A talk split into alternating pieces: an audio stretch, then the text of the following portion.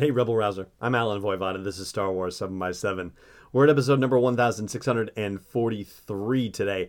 And let's talk about 2019 in movies, and in particular, Star Wars Episode 9. Well, let's knock out. Uh, you know what? Uh, no, we'll save that. We'll save that for a little bit later. Um, as far as Episode 9 goes, well, shucks, we did not get a title. We did not get a teaser. We got nothing in 2018. So 2019, I think we can guarantee that we're going to get a title and a teaser. I guess the big question is, is whether we're going to get that before Celebration Chicago. My gut says yes. I think we are, but you know, I guess we're gonna all have to wait and see. But I think we're gonna get something in the month of January. So that's what I'm rolling my dice for. I don't have any particular insider information on this. It just seems like this is the right time to do it. And heck, they did Super Bowl advertising around Solo a Star Wars story. So, you know what? I mean, that's February 3rd, I believe the date is for the Super Bowl this year. So who knows? Maybe it'll be February itself. Anyway. I guess we'll have to see whether that worked well enough for Lucasfilm that they decided to replicate that strategy.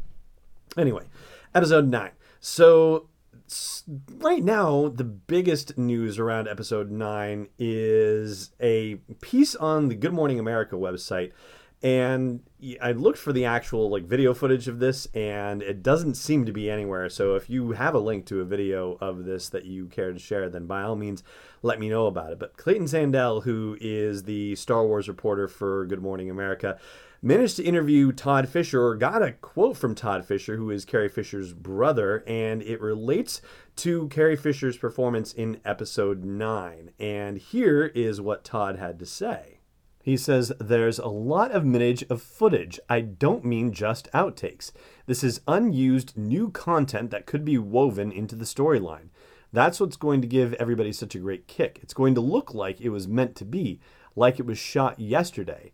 And he goes on to say, We're not allowed to talk about the details of anything, surprise, surprise, but we're thrilled at what's been done. And elsewhere in the piece for the GMA website, it says that J.J. Abrams shared their plans to use several minutes of otherwise unaired footage. That's the phrase that's used in the article. It's not quoted, so, you know, that could be up to some level of interpretation, but several minutes of unused footage from The Force Awakens and The Last Jedi, which is rather remarkable. It's not just a cameo situation. It sounds like there's actually meant to be you know, something substantial to the performance that is being woven into episode 9. And that, I think, is probably one of the most exciting things you could possibly imagine hearing. And before we get wrapped up in the question of, well, you know, they only have certain scenes shot or she was only in certain scenes in certain locations for The Force Awakens and The Last Jedi.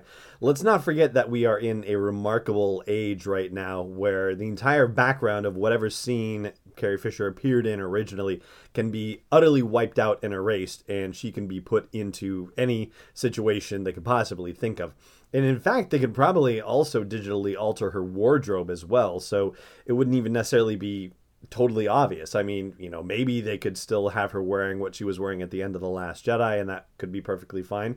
But they don't even need to do that. It's really, you know, the sky's the limit, basically. The only thing that they have to work with or that they have to concern themselves about is just Carrie Fisher's you know personal appearance herself and also her dialogue. So one of the things that Rian Johnson talked about in the post production for The Last Jedi that was particularly challenging was the fact that Carrie Fisher passed away before she did her ADR, her looping, as it's called in the industry, where she did the additional dialogue recording, or where she would have done, so that way they would make sure that they had a clean audio of her performance and they managed to work with the footage that they had and enhanced it and did whatever they needed to do to make sure that it worked for the performance in the movie. But in theory, they should possibly be faced with the same situation unless it was completely done footage and ADR looped in everything and they're just reworking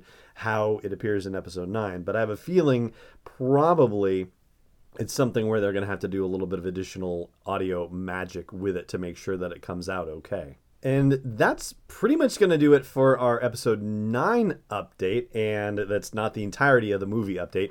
We've got 352 days left until episode 9. And before we talk about anything else movie related, I just want to remind you to subscribe to the show if you are not yet doing so. And I hope you will also consider supporting this daily dose of Star Wars joy by joining the community at patreon.com slash SW7X7. That's P-A-T-R-E-O-N dot com slash SW7X7.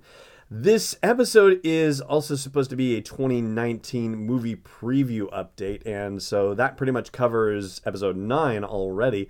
The other two movie situations that we are bound to hear about this year are the Rian Johnson trilogy and the Benioff and Weiss series. And I imagine we're going to hear something about both of those things at Celebration Chicago in April.